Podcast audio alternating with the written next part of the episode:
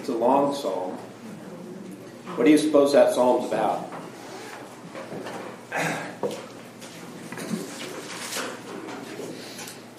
Anybody want to venture a guess? Daniel.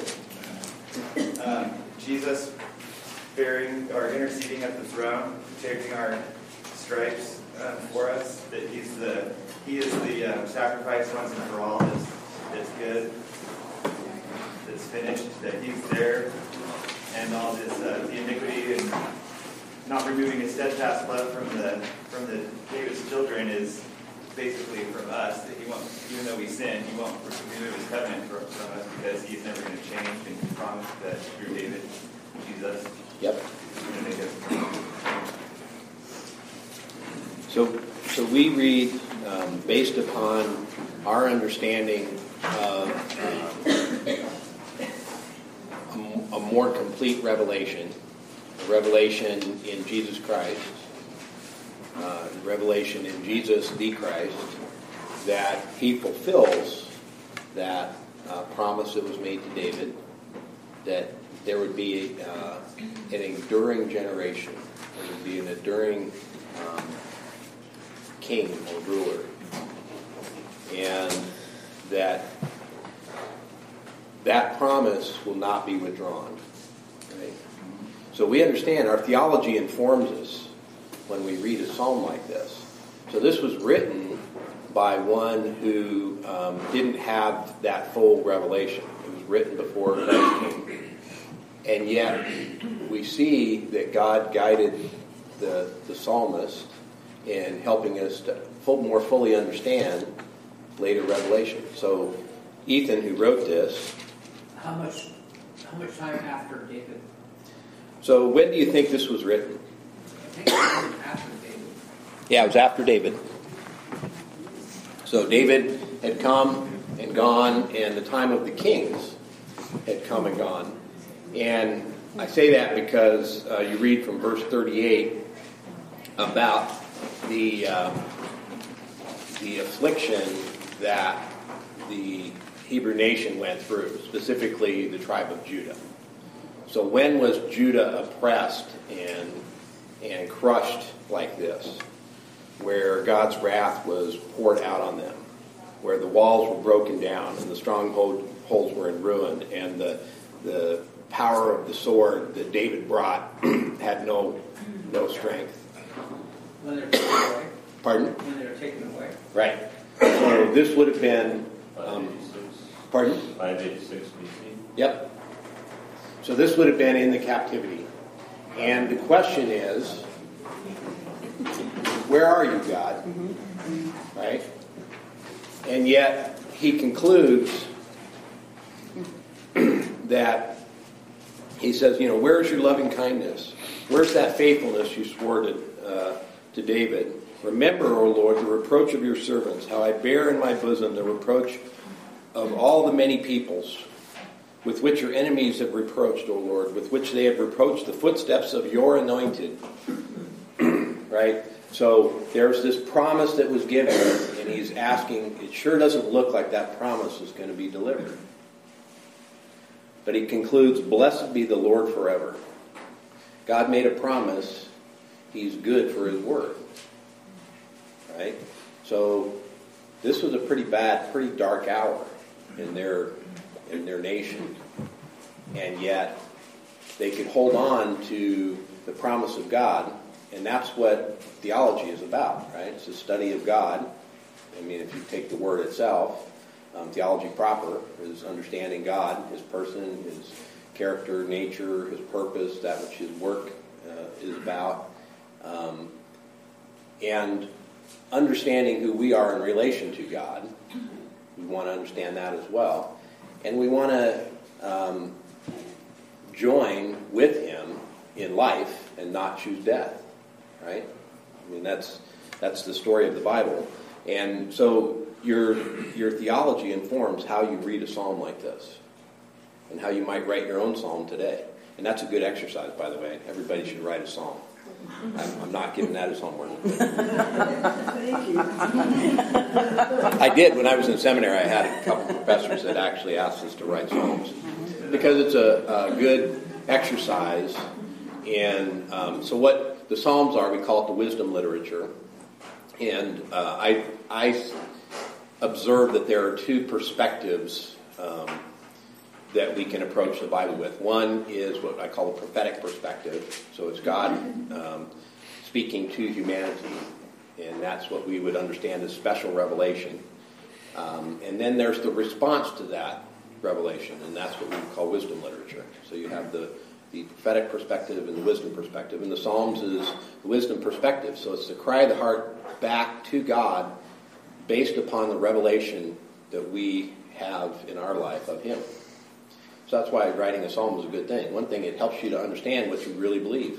And I think that that's really important uh, to know what you really believe. You know, not just what you say with your mouth, but the way that you actually live your life. And that's what we're studying this morning. We're not actually studying uh, the psalm, and Karen said, "Don't dwell on the psalm. Get to the get to the passage." A quick question on the psalm. Brett? Pardon? A quick question. Uh, Sure. The author, when he says, uh, "Hold you spoken a vision to your godly one," is he referring to Samuel? And, and said, "I have granted help to one who is mighty. I have exalted one chosen from the people. I found David my servant." Uh, take take me to verse so I can pull it in full 19. context. Verse 19. Okay.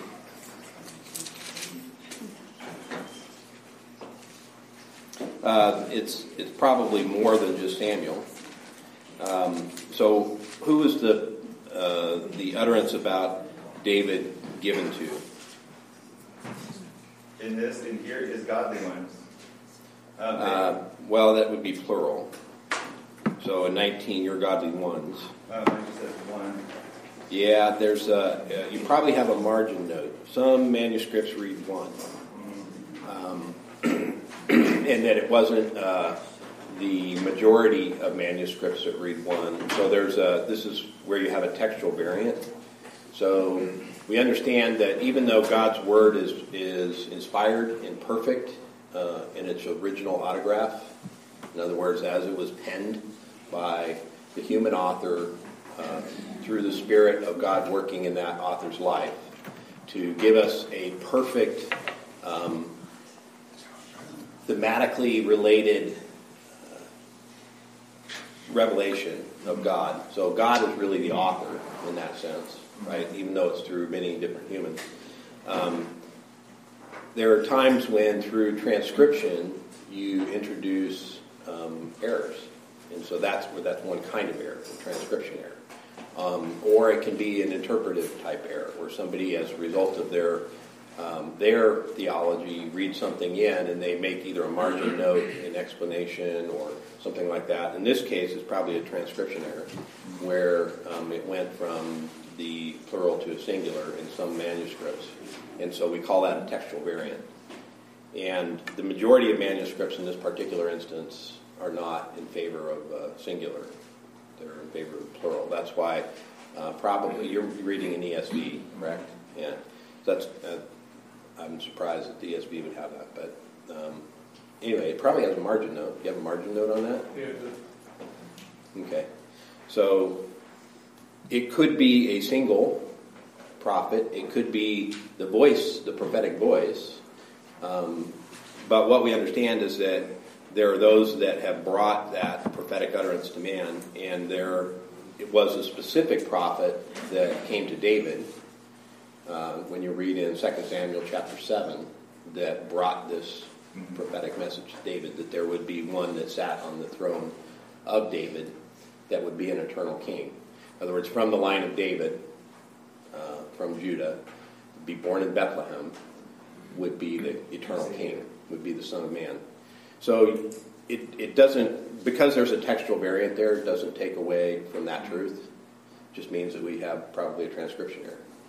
Or it could be a different kind. I would have to do some research, but It doesn't change God, though.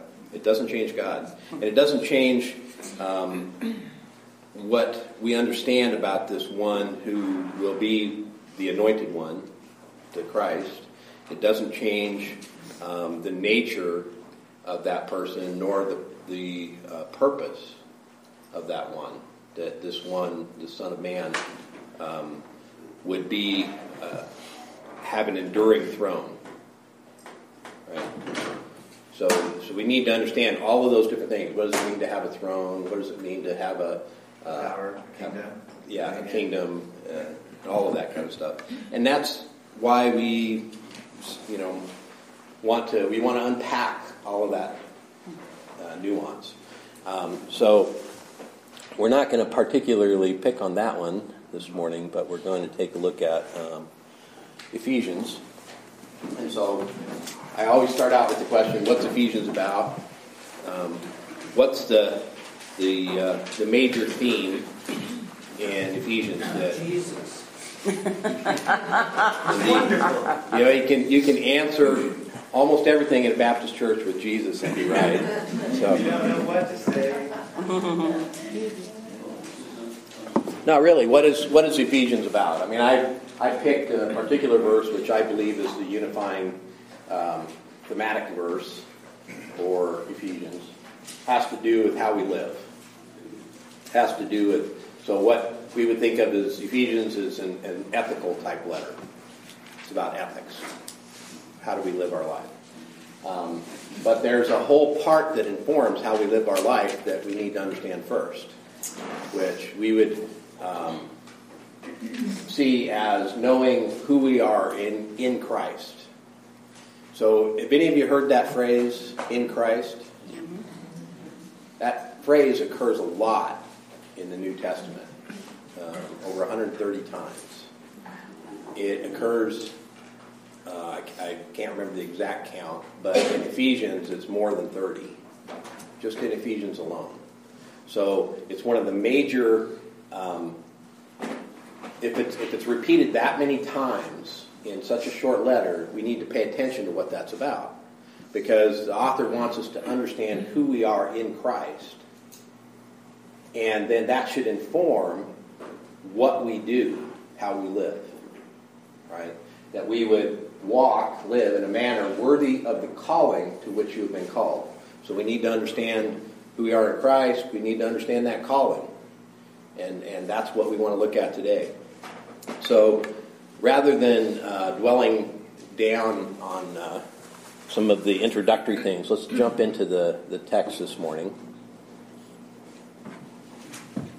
So this is the kind of breakdown that I would give for uh, the book of Ephesians. The first three chapters are all about your position in Christ, your identity in Christ. And um, we need to know that identity. You know, the author of the Psalm 89, um, when he wrote that, he understood his identity um, in Abraham, right?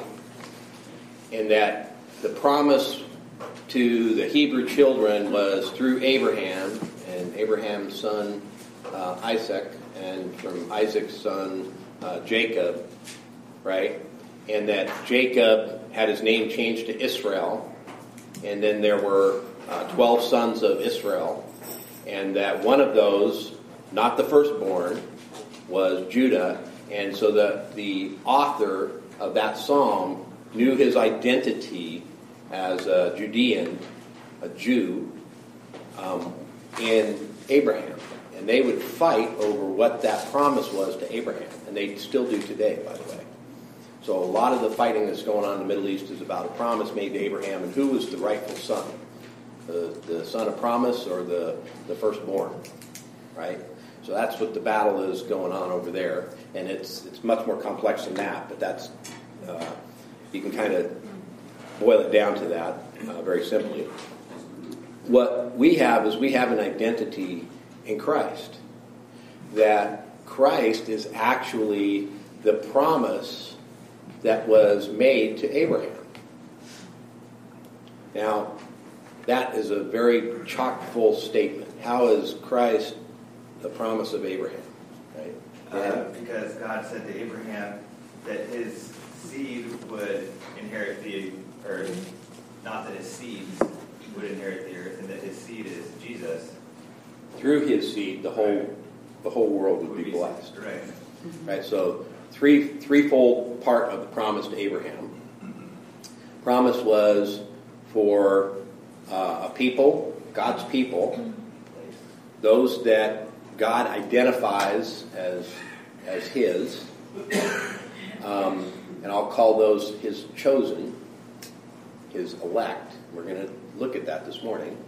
In God's place, in His kingdom, that His chosen people actually have a place where they live out their lives with God's presence. So, people, place, and presence. That's how I organize the promise that was given uh, from God to Abraham, and that we understand that that um, through Abraham's seed or descendant, um, and that happens to be singular, and Paul makes a big deal out of that being singular and not plural, because if you actually looked at the lineage of um, Abraham through Jacob, there's millions of millions of folk, right? Probably more than millions, billions of folk. Um, and they would call they, today they would identify themselves as the Jews, right? But this was actually all nations were going to be blessed through that descendant, and that blessing um, would come through the very presence of God. So God's people in God's place with His presence eternally. So that's how we, as um, Christians in uh, 2015, identify ourselves with the promise that that wasn't just to the, the physical descendants, but it was to the spiritual descendants of Abraham. Those that um, who Messiah came to redeem, those that God chose and invites into his kingdom and uh, ultimately will commune with for eternity. We call that heaven. Right? So a lot of theology in that, right? One statement. Um, and what we're going to see is that uh, Paul, the author of Ephesians, wants us to really clearly understand all the different nuances of that. He wants to give us theology 101 here. So this is basic Christian theology and Christian doctrine. He starts out and he says, Paul, an apostle of Christ Jesus, and I'm going to emphasize that the order there is reversed. A lot of times we say Jesus Christ as a proper name, like I'm David Brown. Right? So my proper name, I have a, a given name and a surname. And, uh, and, you know, if I was really in trouble, my mother would use my middle name. Oh, yes. Right? David Richard Brown, what did you do? and that's, you know, kind of like the dog when the dog cowers and runs. You know, I don't want God using my my uh, my given name that way. but a lot of times we think of the name Jesus Christ as the, the given name and the surname. And that's not it at all. Rather, it's Jesus the Christ. Son of God. Right. And so when we looked at, at the Gospel of John, and we looked at John 20, 31, which is the thematic statement for John, Paul puts his themes up front, John puts his at the end or in the middle. And uh, uh, when you look at that, it says, what does it say in John 20, 31? Lots of things that he could have written, but But these were written so that you may know that Jesus is the Christ, the Son of God, and that by believing in him you may have eternal life in his name. yes. So he wants us to know that Jesus is the Christ, the Son of God. So he helps us understand what the Christ is a little bit. Christ is a Greek word that um, is the, the Greek word for uh, Messiah in the Hebrew, which uh, can also be translated anointed, the anointed one. Right? And we just actually read that language when we read through Psalm 89 about the anointed one. and that that anointing is something where God is interacting in a very special way with a person, right? And that there is a, a, a delegation and uh, an ordination that comes with anointing. And in fact, they would uh, the kings would be anointed with oil as a way of appointing them to their position as uh, administrators over God's people.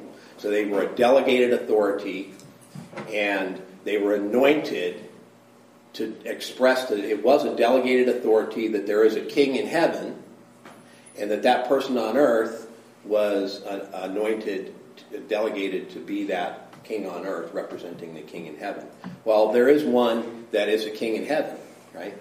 Were, were prophets anointed? Prophets were also anointed. So you actually see you actually you, you see three uh, offices that anointing was uh, performed for. Well, I thought the prophets anointed the kings. Who anointed Right. the prophets? Um, that's a good question. Probably the, the, the prophet before him. So who who uh, anointed Eli, Elisha? Elijah. Elijah. He passed his mantle. Right. There's So there one was. prophet at a time. Pardon? Only one prophet at a time. Um, no, there were times when there were multiple prophets, but just like the kingly uh, administration or office and the priestly administration or office, um, there's there was a, a passing that on. so, who is the real king? Jesus. the Son of God. So I would I would trace that back to before there was an expression of the Son uh, clearly given in prophecy. It was God.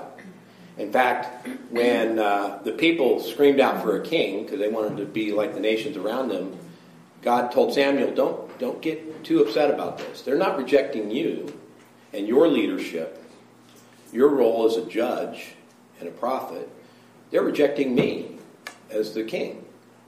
That's what they're doing. So there was one king, right? And that king um, delegates uh, rule. And in the case of uh, a family and uh, a human descendancy, that would occur through the son, through the firstborn, typically, right? So the firstborn would have a special privilege in the family. They would get a, a bigger inheritance. It's not that the whole family didn't inherit. It's just that that one would have special a special privilege, a special part. And um, what you read about Jesus as the Son of God is that He is the only begotten. Anybody know what only begotten means? Some would say it's like, or sometimes it, it talks about him being the firstborn, and Jehovah's Witnesses will grab onto this and see, see, Jesus was a creator, a creation. He was a, a critter, just like we're critters. He's not a creator. And that he's the firstborn of that creation, because I can read that in the Bible. What's that talking about? It's talking about that inheritance. It's not talking about um, being born first, because we can do the math and figure out that, well, he was born in, in uh, 4, 5 BC, um, and that means there was a whole lot of folk before him, so he wasn't the firstborn. Or he wasn't born first. But when it comes to um, his place in being the anointed and, and delegated king, he is first. So in the, the triune Godhead, um, he is the Christ, the anointed one. Right? So even though he wasn't born first, he is firstborn. And the word only begotten has a further nuance to it. It means one of a kind. So it doesn't mean that there was a second in line. So I hate to tell you, the Mormons got it wrong too. Not only did the Jehovah's Witnesses have it wrong, but the Mormons have it wrong because they would say that there, there's a whole bunch of gods. In fact, you can become a god and have your own kingdom. Not me, not, not me. Not women, that's correct. You get to help populate that kingdom. You have your own earth. Yes. So, so see, it's like, okay, when I when I read the Bible, it just doesn't tell me that. It's talking about firstborn as um, a place in authority. Yep. It's telling me about um, one of a kind, unique. There, there's none other like him. He is the only one that is fully God and fully man. Right? And that's why John uses that word when he says in uh, John chapter 1, um, verse 18. I'll take you there real quick because this is important to read. This is the beginning or the end of the prologue, and right after this starts John's gospel. It says, No one has seen God at any time. The only begotten God who is in the bosom of the Father, he has explained him, exegeted him. He's, he's the one who makes fully known God to us, such that the revelation of God can have no misinterpretation. If you want to know who God is, you look at Jesus. You look at the Son. That's right. And Jesus said that. He said, if you've seen me, you've seen the Father. Right? So that's, that's all those nuanced words. That's what that's about. And so when Paul says that he is an apostle of Christ Jesus, he's explicitly using that word order for a reason. He's not saying the way that we would interpret it as Jesus Christ like a proper name. Rather, he's talking about the, the position of authority. And that that position of authority is held by the only begotten, the one who is fully God, fully man. Who is the Christ? Pardon? Who is the Christ? He is the Christ. So sometimes we read Jesus the Christ, and then sometimes they drop out the article and it becomes Jesus Christ, and we think that the proper name. Paul wants us to understand no, he's an apostle of Christ, who is Jesus. That is the manifestation or the incarnation of the Christ um, to humanity. And that he is an apostle by the will of God. So, what does that mean, the will of God? Well, he didn't choose it. God did. That's right. so it's hard to imagine within the Godhead subordination, right? Because that's what's being implied here. That there is subordination within the Godhead. Equal, but with different, um, I'll be careful, but I'll use the word roles. different responsibilities, different ways of interacting with that which is not God. In other words, His creation. But fully God. And in no way less than God. Right? So subordination does not mean unequal. And we see the same thing when we look at the human family. Who was created first? Adam. What was he created from? Dirt. Right. So evolution is resolved. We're dirt clods, not pond scum. Right. So, so we're created out of the dirt. Adam was created first. Eve was created from Adam, which means that she's dirt too. We're all dirt clods. Um, but there is a, uh, an order, but not an inequality. And that's really important to understand. And in the Godhead, there is an order, but not an inequality. And you actually read about that, like in Philippians. In Philippians uh, chapter 2, uh, I'm going to back up to uh, verse 5, but I'm going to read through here. It says, Have this attitude in yourselves, which was also in Christ Jesus, who, although he existed in the form of God, did not regard equality with God a thing to be grasped. In other words, he, he didn't have to usurp God to become God. He was God. He wasn't robbery. He wasn't taking anything away from God. It would be like stealing from himself. But he emptied himself, taking the form of a bondservant, and being made in the likeness of men, being found in appearance as a man, he humbled himself by becoming obedient to the point of death, even death on a cross. What does it mean, uh, though he was in the form of God? That he was, um, well, he says that, um, okay, so he's in the form of God. So we need to. Before he was born? Right, so there was a time before God created. so we understand time very linearly, right? It's like, okay, you got first instant and then a whole series of instants after that.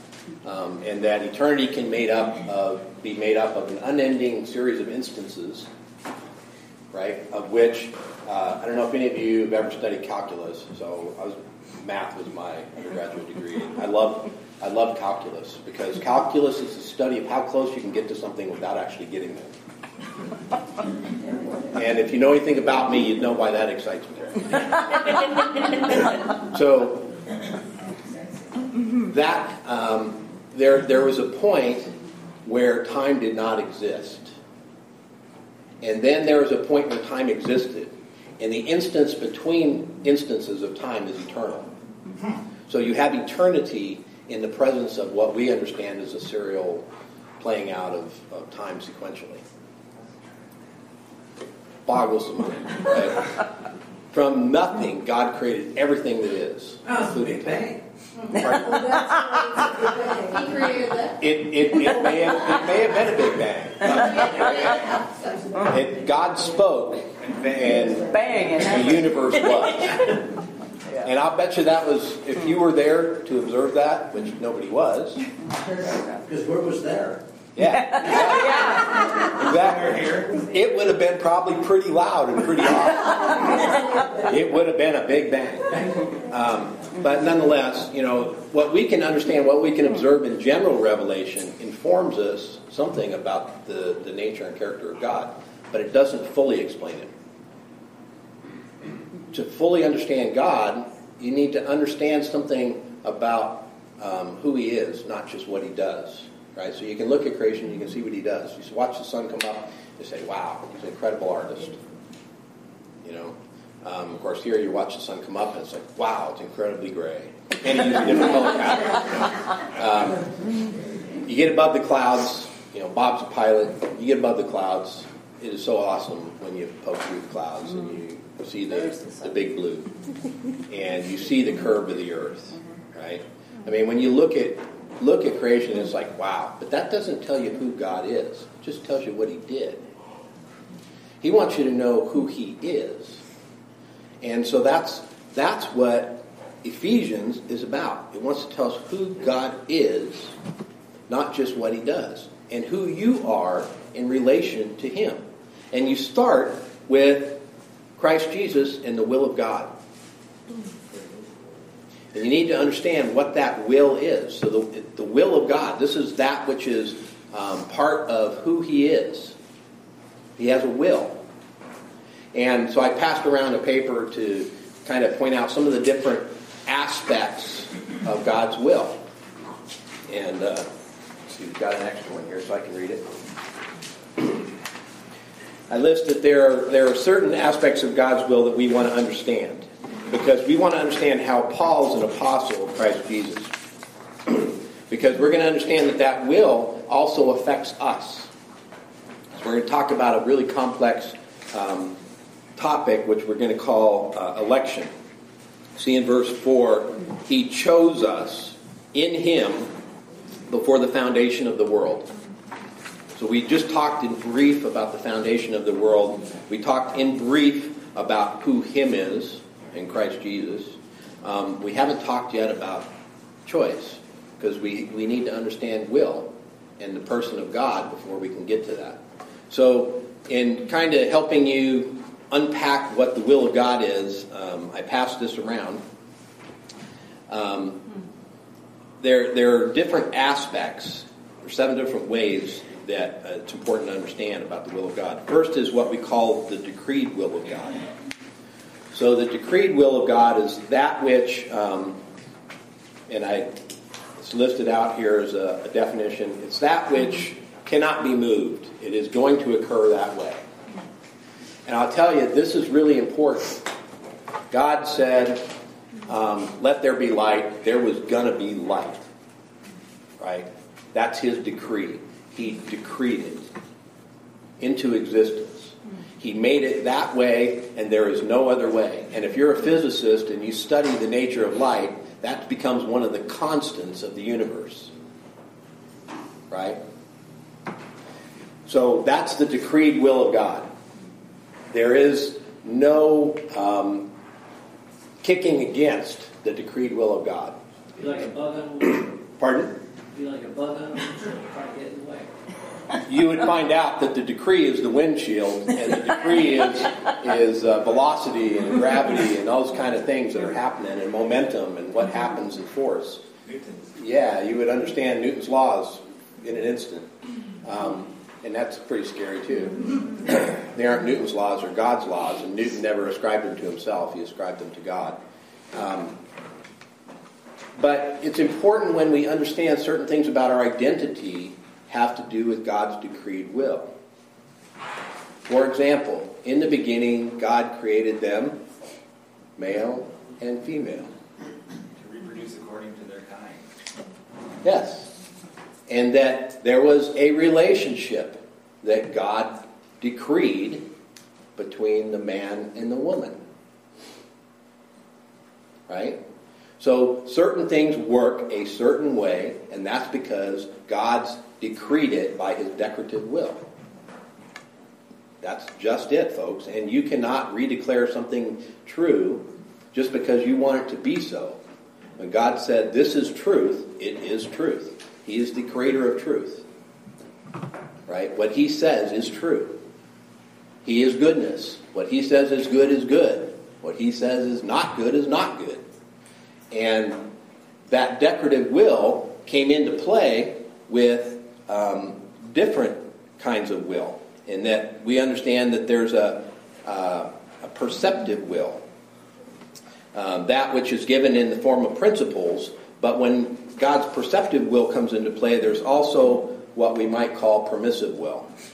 And so I'm listing off different kinds of will here. You've got decretive will, you've got preceptive will, uh, which has to do with precepts. You have uh, desiderative will, which is that which God prefers. So he might prefer that you like white chocolate and macadamia nut as opposed to milk chocolate chips in your cookies, right?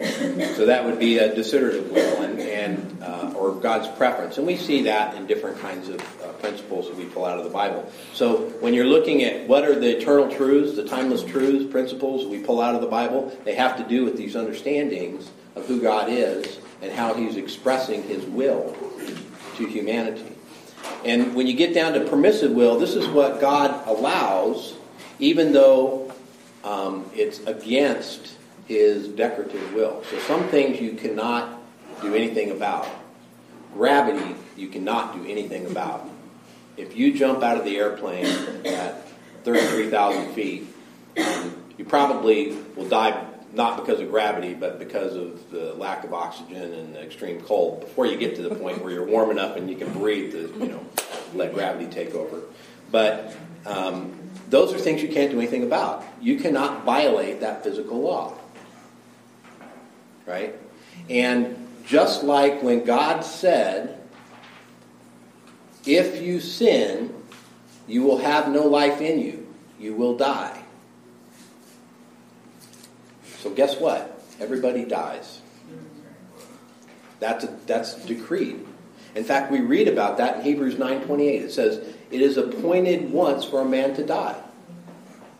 Now, there's a whole bunch in that. When you look at that decree, it doesn't say, "Oh, you get to die and come back as another person." So reincarnation is not part of that, right?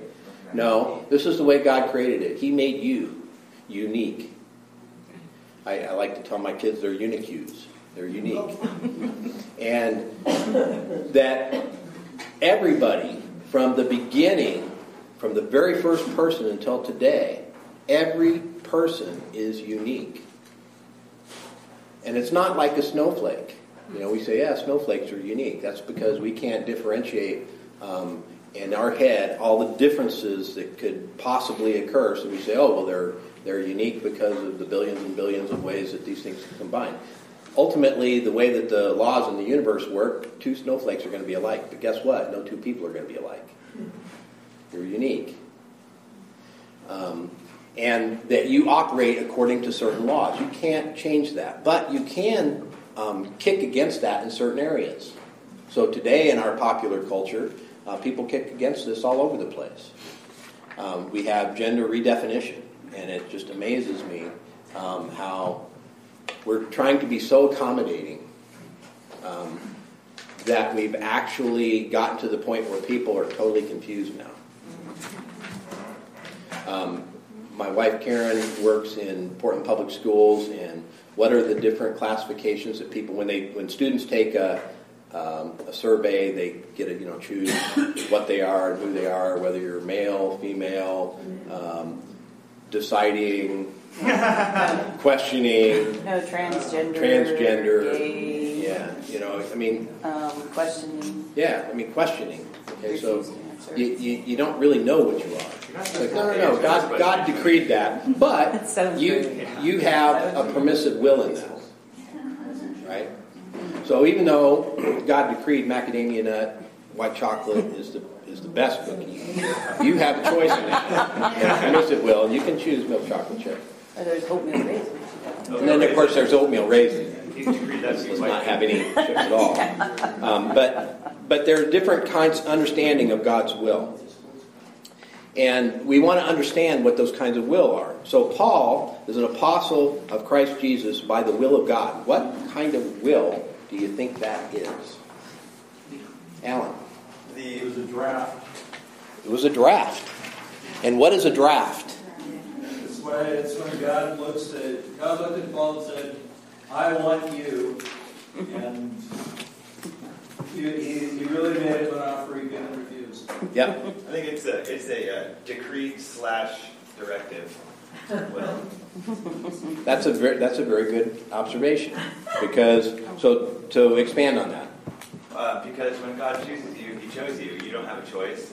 Right. But He chose you. You're gonna like He's like He says to him, "Why are you kicking against the goats? I, Right. you know, I, um, you are a chosen instrument of mine." So that means that He's chosen. That's the way it is. He can't do anything about it, but He can walk in a manner worthy. Or not, which means Jonah. that he could go. That's right, he He could could be like not Jonah. because he's the one who's got to put it. God's not taking his feet and put doing like this for him, you know. So he's um, understanding that he's been called by God. He's doing the directive will of God, which he's basing that off of the perceptual will of God, or his knowledge of the perceptual will of God, right? Right. So I, I- that, I think that is a very good observation. It was uh, decreed, he was drafted um, for a very specific purpose. Number was one. Yeah. He was, he was called an apostle because he was sent to a group of folk just like us, called the nations, the Gentiles. So we're Gentiles, most of us. Um, and he was sent specifically to share this message, this revelation of Jesus Christ to the, to the nations. So God chose him. He was drafted for that. Um, we understand that he could have decided and told God no. That would have been uh, within God's permissive will. He would have still been in that position. Kind of like Esther, right? Esther was born for just such a time that she was in. She was, all of the events of her life led up to her being in the place that she was in and having the access that she had. And she goes to her uncle Mordecai and says, I don't want to do this. This is dangerous. And God said, Well, or Mordecai said, Well, God's going to accomplish that which he has decreed, whether you participate or not.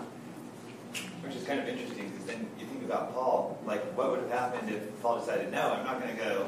You know, Mhm. how I wonder what that would have looked like. Maybe, maybe today, rather than reading the letters of Paul, we would read about the one who came after him and said, "Now, see, don't be like Paul. he might be the he might be the object lesson for us. We don't know. I don't want to be the object lesson for disobedience, No. right?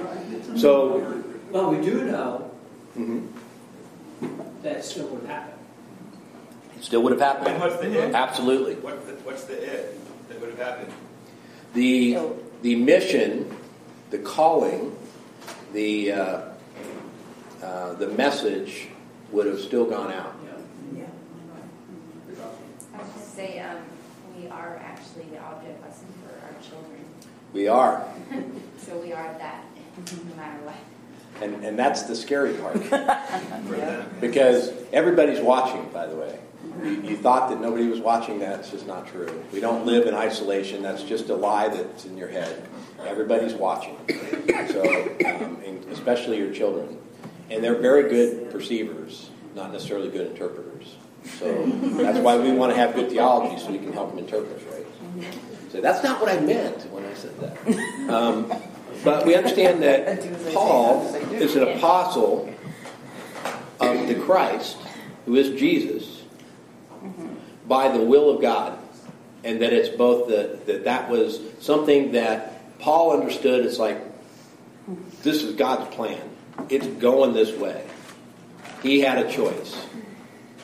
Um, he could uh, continue kicking and screaming and be a, an object lesson of disobedience, or he could be an object lesson in obedience to the point of being shipwrecked and scourged and beat up and left for dead and um, bitten by snakes and ultimately uh, thrown in prison repeatedly to the point where they executed him.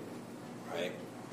Right? That's, that's an object lesson of a different kind of what obedience looks like. And that's what Paul's saying here. He's an apostle. In fact, he writes this in prison. By the way, this letter is written to us from prison. Paul, an apostle of Christ Jesus, by the will of God, to the saints who are at Ephesus and who are faithful in Christ Jesus. Again, Christ Jesus. So he's writing to saints. Who in here is a saint? I see a couple of hands. I see a whole bunch of non-hands. So what, why is that? Saints is, is, is a one who professes to be a follower of Christ. Right. So another um, way of understanding saint is it would be one who's holy, right? And that's what scares us because we think that holiness means that we do everything right. Perfect. Perfect. Right? And Paul, by his own admission, uh, in, the, in the Philippians says, Oh, by the way, I haven't achieved perfection yet. he says, um, but let's press on to the high calling in Christ.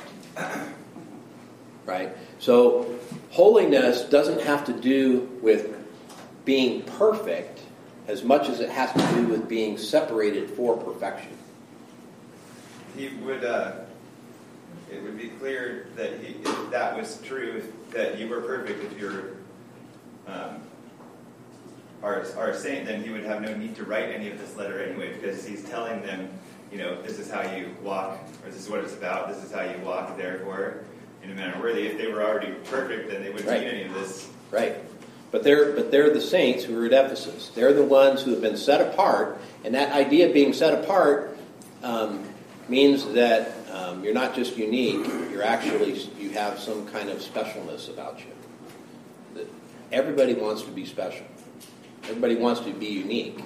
And it's interesting, in trying to be unique, we all try to be like everybody else. And, uh, Yeah. and trying to be special, we do all these unspecial things. But nonetheless, that's what these people are. They're um, saints or holy ones um, at Ephesus, and that they're the faithful in Christ Jesus. Now, we're going to come back to that because that, I think, isn't understood until you get further along in this letter. He gives then um, his the way that he greets people. He says, "Grace to you and peace from God our Father and the Lord Jesus Christ." So now he, he reverses the, the, the name order. It's now Jesus the Christ instead of Christ Jesus, and he uh, he starts with one of the the major theological concepts that we need to understand grace. Grace to you and peace, right? Two things that we want to understand that he's going to unpack for us. What is grace and what is peace from God?